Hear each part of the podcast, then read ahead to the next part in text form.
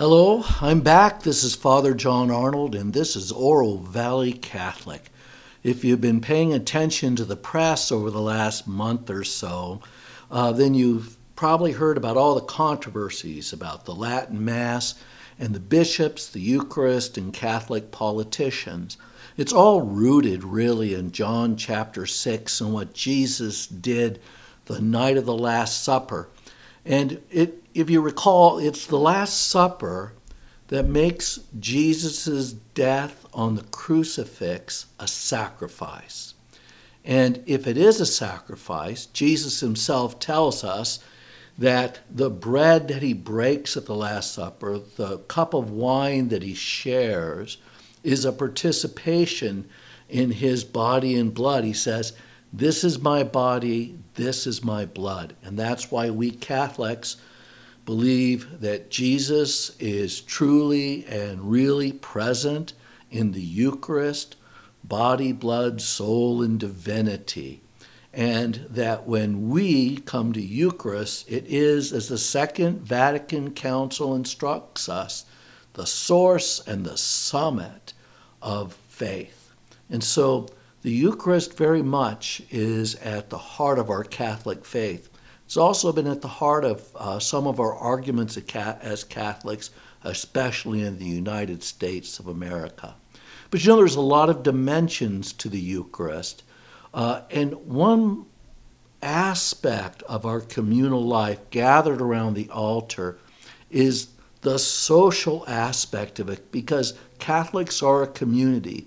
The church is like Jesus gathering everybody in a grassy field because he's going to multiply loaves and fishes and feed them there in the wilderness, just like God through Moses uh, fed the people of Israel. And if you remember, he has the disciples, he uses them to organize the people into all of these groups just like the bishops are used to organize the church into dioceses and parishes. At the heart of all of this social aspect um, is the sense of belonging and not belonging. And that's why, for some of our uh, parishioners, our Catholics, we all know that uh, to be excluded from the Eucharist is a tremendously traumatizing uh, uh religious experience. The idea is why go to Mass if I can't go to the Eucharist? And so the Eucharist has been at the heart of uh, the struggles of the church. Um, I did a course with Dr. Steve Bullivant at the University of St. Mary's in London, and he had done a study on reasons why people live, leave the Catholic Church. And not unsurprisingly, um, it's divorce and remarriage and uh, the sense that people can't come to the Eucharist. This is why we have confessionals, why we have the tribunal to try to reconcile people after they've had these traumatic uh, events in their life and help them uh, continue to walk with the Lord and maybe come back to the table of Eucharist. Remember, it's not divorce that keeps you away from the Eucharist, it's divorce followed by remarriage outside the church. And that's why, as a canon lawyer, I see my work as work of reconciliation. Um, but Catholics have to trust the church enough to at least come and talk about it. But you know, what also is involved in it is the lack of Catholic faith in the Eucharist, the idea that the Eucharist isn't really the body and blood of the Lord, it is merely the social. Um, Jesus' statement at the Last Supper about this being his body and his blood is uh, relativized. It's really part of the deeper diseases in Western culture. And that disease is this separation between the materialistic and the supernatural.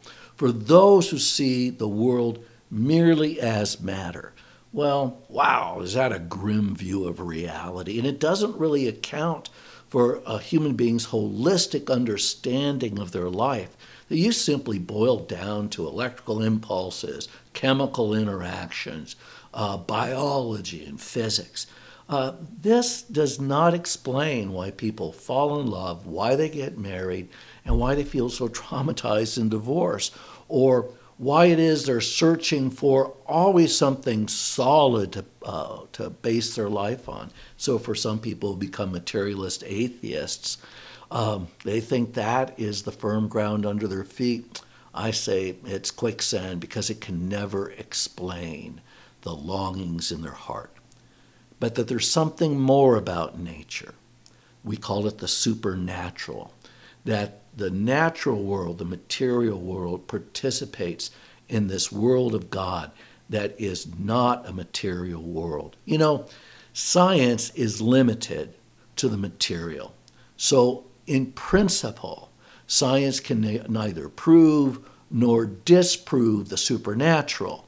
By the same token, uh, Christians can't really use science to prove or disprove the, the prove the supernatural. Uh, the best that uh, you, we get as Christians in science is whether or not the Big Bang or evolution, how they give us a bigger understanding, a consistent understanding of what our faith tells us about being children of God, coming from God. You know, our a, a sense of consciousness. You know, Galileo got in trouble um, back during the time of the Reformation, that would be the 16th century, not because of the science per se, because Copernicus, 70 years previously, had the same thing, had said the same thing without a burp in the middle of the 15th century. What was the difference? Galileo was doing it at the time of the Thirty Years' War. Uh, Copernicus was doing it in the relative calm of the 15th century. And so Galileo is talking about the book of Joshua and saying that when the book of Joshua it says that God stopped the sun in the sky, so Joshua and his army had more opportunity, a longer day to kill their enemies at I, spelled A-I. Um, Galileo's uh, kind of smart alecky point was, uh, you know, God wouldn't have stopped the sun in the sky. He would have stopped the earth from revolving around, uh, revolving around the sun and, and, and turning while it while it uh, follows its course around the sun. Well, that ticked off the Jesuits, although we had Jesuit Jesuit Jesuit defenders also. I think it's one of the great ironies of our time that the Jesuits are actually responsible for the Vatican Observatory up on Mount Hopkins. But Galileo was subject to, uh, to uh, house arrest because he had tried to take science to make scriptural points when the world was in complete upheaval. Ay, ay, ay. So it has ever been. Sic semper transit mundi. Thus always goes the world. And so we're going to talk about today's gospel, the context, why it matters. Because when we talk about this, the, the Eucharist, we are talking about a miracle. God does do miracles in the world, and one of them is every day at St. Mark's when we celebrate the Eucharist in the context of Mass. So let's turn to the Gospel of John.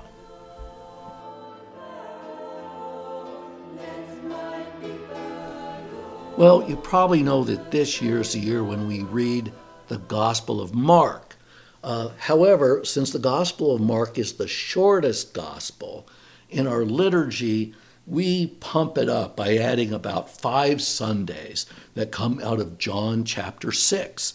And we take the part in, in John, the Gospel of John, in the sixth chapter, that really tracks the story of Jesus where we're at, where we left off in the Gospel of Mark.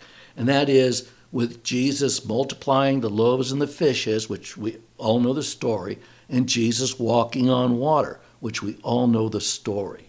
But importantly, as the church kind of breaks up the Gospel of John into chapters, the church starts chapter 6 with the story of the multiplication of loaves and fishes. That is a supernatural event. It recalls God's feeding the Israelites in the desert. And in fact, that's why our first reading is from the book of Exodus, because we're linking this multiplication of the loaves and fishes, the church is, with the story of Moses. So we're going to take a little time and talk about how this fills out what Jesus is saying about his, uh, his uh, flesh and his blood made for the life of the world. But just like in the Gospel of Mark, after Jesus uh, multiplies the loaves and the fishes, he wants to withdraw, and he sends the uh, apostles in a boat across uh, the Sea of Galilee to go across the sea. But Jesus is not with them in the boat. But remember the story. This is the story, and it's in Mark and the other Gospels, where Jesus says goodbye. So Jesus is where they were. They are in transit across the, the sea, and you know they're going to run into a big storm and they're going to be afraid because he's not with them. That's when Jesus passes by walking on the water. And he says, Do not be afraid. In the English translation, he says, It is I. But the original Greek has ego eimi. And that same phrase, ego eimi, is translated in other parts of John as I am, which is what the burning bush says to Moses in the desert. So this is clearly pointing towards Exodus. Why we choose to say it is I, I think it just makes more sense grammatically in English. But the problem is, is if you can't read the gospel in the original Koine Greek, you lose the multiple layers that the Greek language brings to the story of the walking of walking on the water. Because God's self-designation is I am. That is the one who is existence itself.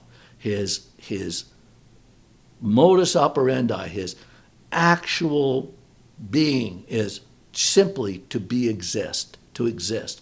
He holds all things in existence. And then, of course, they get to the other side. Who's waiting for him? Jesus. And this is how the story starts out today. Because the crowds noticed that Jesus didn't get in the boat. Jesus wasn't in the boat when uh, the disciples arrived. But, well, here he is anyway. Did he have a, another boat? Did he take an airplane? Uh, what happened? And they don't pay attention to that part of this story. And what it says, it's Mark's way of saying is that the multiplication of the loaves and the fishes and this supernatural revelation of who Jesus is to his disciples who believe in a way the crowd does not believe, that this whole discourse about bread from heaven will be received in a disordered way. And that's why the rest of John chapter 6 is Jesus explaining, and his interlocutors, the people asking him questions, are neither understanding nor believing, and some of them end up walking away. Because at the heart of John chapter 6 is to get what the Eucharist is, you have to understand that Jesus is I am, and that Jesus is the one that through whom the people were fed in the desert and through whom Catholics are fed. And so, with that context, think about how this discourse goes just in this part of John chapter 6. We'll talk about the rest of it in the coming weeks. So they come and they, they talk about the bread from heaven, and Jesus says about the multiplication of the loaves and fishes, because they've all been fed. They were all there. They all saw it. They don't understand it. It's like trying to read the scripture with less than a Catholic faith. You never take out of the scriptures what is really the wealth, the pearl of great price that is there. So, what's Jesus say, say to him? You're not here because you, you understood the miracle of the loaves and fishes. I'm paraphrasing a little bit. You're here so I can feed your belly. You know what this is? It's the experience of people who think of faith as a way that they get something out of God. Faith is, God, what are you doing for me right now? And that is, at some point, the entry level into a deeper relationship. Everybody wants God to uh, feed them, to God to take away suffering, to God to make our life easier, for heaven's sake. I mean, me no less than anybody else. But that's not what faith is. Faith is accepting our true situation in life and I would say this is where materialist atheists do some good for us, at least the smart ones, because they're not all smart. But the idea is wow, existence can be grim. No matter if you meet the person of your dreams, you have a wonderful family and a great career, it's all going to come crashing down because we are not in control of our own existence. And so the, the crowd asks him, So, what, what is this? What is the work of God? Because Jesus says you're supposed to do the work of God. And so they respond, What can we do to accomplish the works of God? And Jesus answered and said to them, This is the work of God, that you believe in the one he sent. See, faith is believing in Jesus, yes, but it's believing on what Jesus did. So when Jesus says, This is my body and this is my blood, it is the work of God to accept and believe. When Jesus sends his missionaries out, his apostles, uh, to, to evangelize the world, the work of God is believing in Jesus' work in the church. It's why the church is a heavenly mystery present in time that we see both the div- divine present in it, but also we see since the very beginning just the problems of humanity interacting with the divine. And you never get John chapter 6 unless you understand that this is the divine interacting with human beings. We are all, when it comes to God, slow boats. Um, but Jesus tries to, to steepen that learning curve and lead us ahead. And so the people said, to Jesus. Moses gave us bread from heaven. What can you do for us? Can you give us this bread always? Well, remember the bread from heaven in Exodus?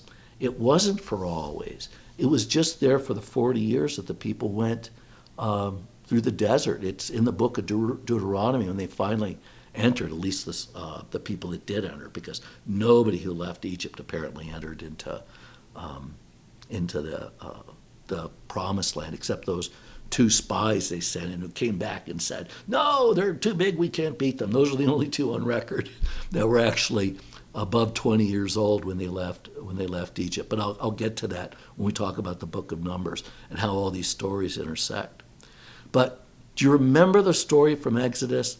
And it's in that first reading. And long reading John chapter 6, you know, you go to the United States Conference of Catholic Bishops, the link is on our parish webpage, and you can read the text.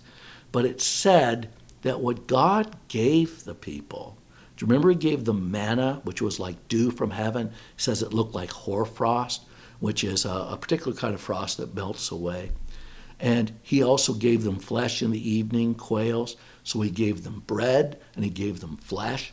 Does this sound like anything you've heard of?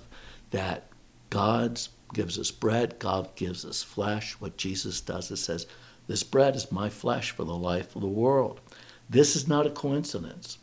The Old Testament is how God prepares us to understand spiritual realities which transcend what was revealed to the people in the Hebrew Scriptures. God's revelation is Jesus Christ. The Greek Scriptures are the continuation of the revelation that God has given to the Jewish people. It's why the Jewish people and the Christian people are connected, and that we listen to the church. We're all counting on God that brings us all through. But the Eucharist is the bread from heaven. And that's why Jesus concludes the reading and says, I am the true bread from heaven. And then he'll later say, and we'll get to this in uh, the next couple of weeks unless you eat my flesh and drink my blood, you have no life in you. Because Jesus is taking us through something more than just the desert to another place, modern Israel, where modern Israel is. He's taking on an exodus from this life to the next. That's the big jump. And that's why we need God's grace. It's why materialism alone cannot satisfy the human heart, that we are made for something else.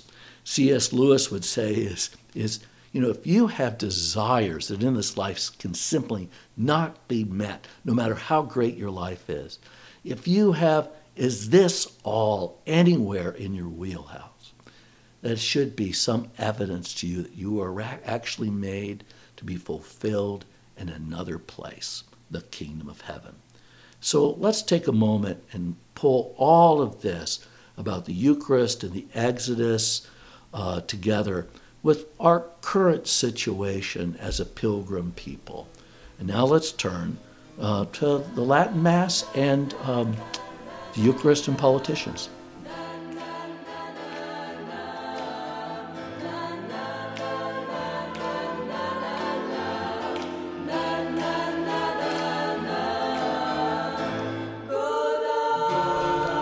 Eucharist and communion is at the heart of so much which has kind of embroiled American Catholicism in the last month and a half or so.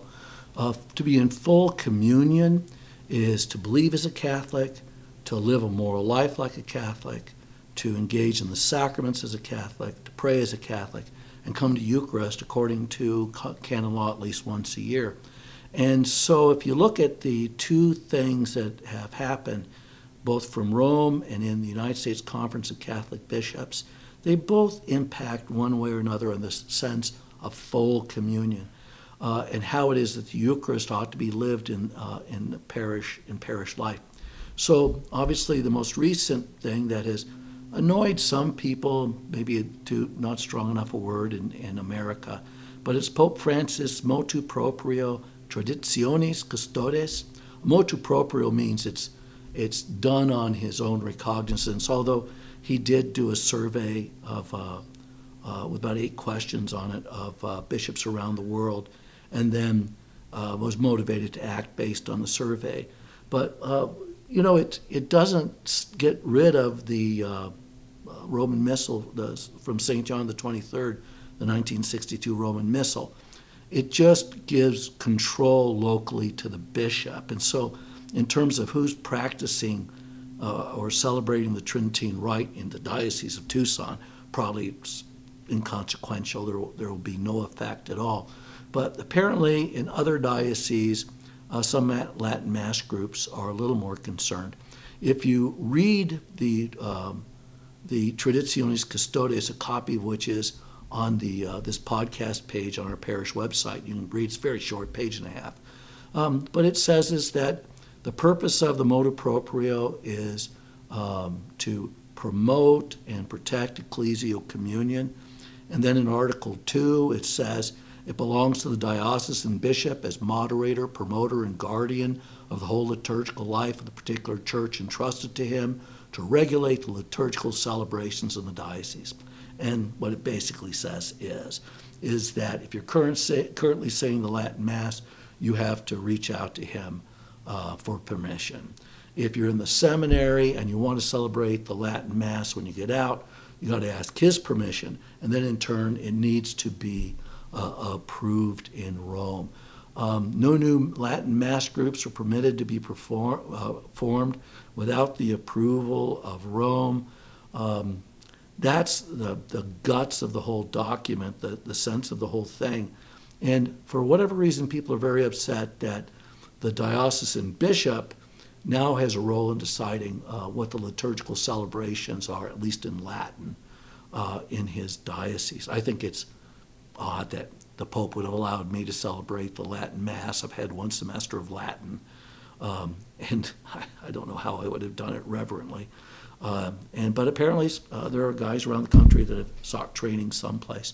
But it just reaffirms the role of the bishop in his diocese as the moderator and promoter and guardian of the liturgy. And I just I have trouble understanding why Catholics would be upset by that. The second part is a little more um, serious in, in my estimation. And that's about this document on the Eucharist that's been discussed by the United States Conference of Catholic Bishops. Bishop Kevin Rhoades of South Bend, who is the head of the committee that is drafting that, says it will not be aimed at Catholic politicians, but there will be due attention given uh, to worthiness for communion.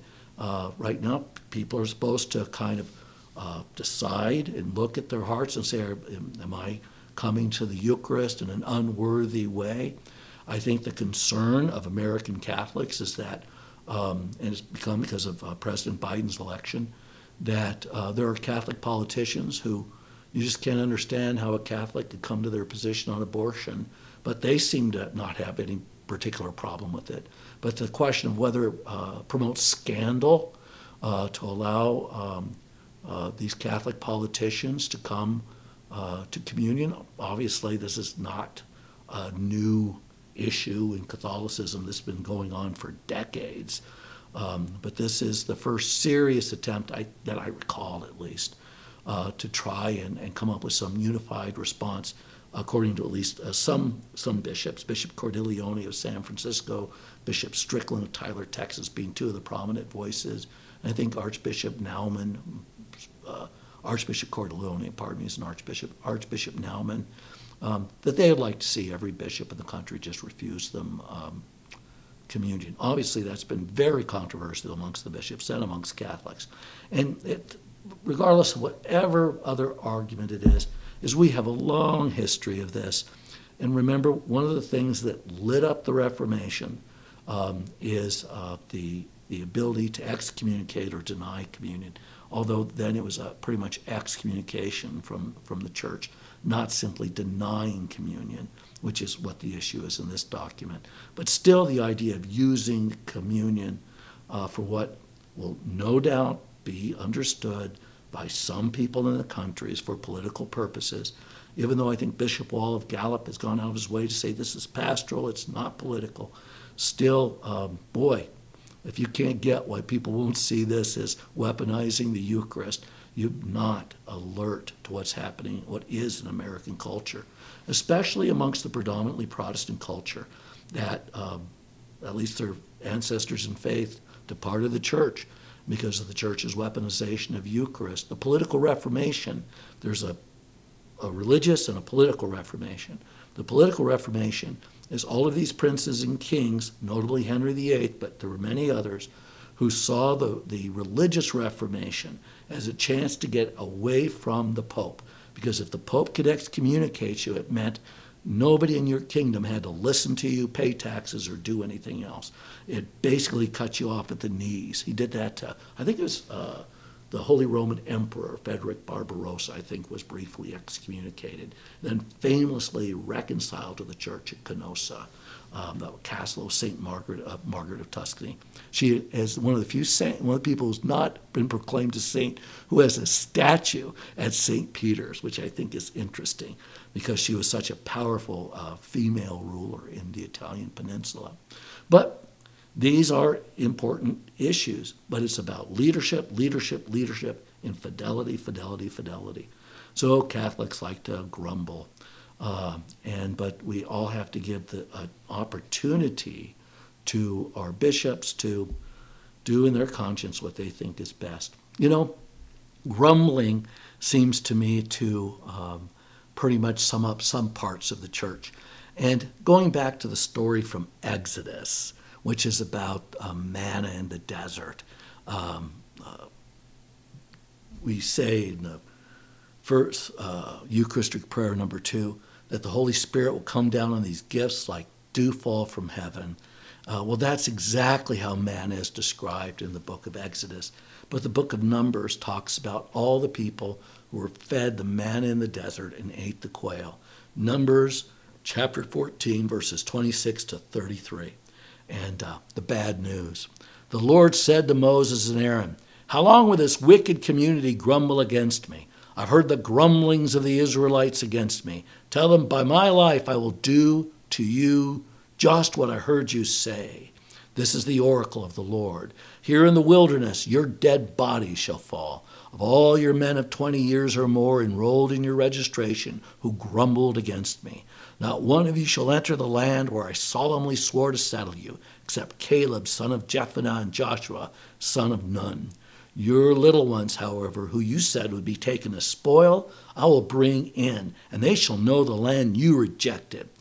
But as for you, your bodies shall fall here in the wilderness while your children will wander for 40 years, suffering for your infidelity, till the last of you lies dead in the wilderness. Okay, so anyone 20 years or older who grumbled against God, they're dead in the wilderness, except for two guys, according to the book of Numbers. Grumbling is a sin that particularly ticks off God, according to the book of Numbers. So, intelligent discussion, faithful interlocution, to borrow that word, trying to understand, these are all good things. Grumbling, grumbling never does any good for anybody. So, the last month and a half, let's just be thankful for the rain we got. Let's be thankful for the church that God has given us.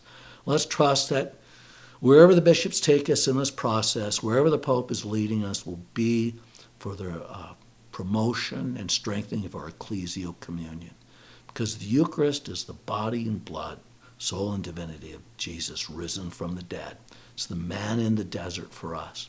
So as we spend the next few weeks going through uh, the Gospel of John, what a great time to be thankful for the gifts of the Eucharist and the real presence of Christ in the midst of our community. Time to give praise, not a time to grumble. This has been Father John Arnold, and this has been one more edition of Oro Valley Catholic. Uh, share it with your friends. Bye bye.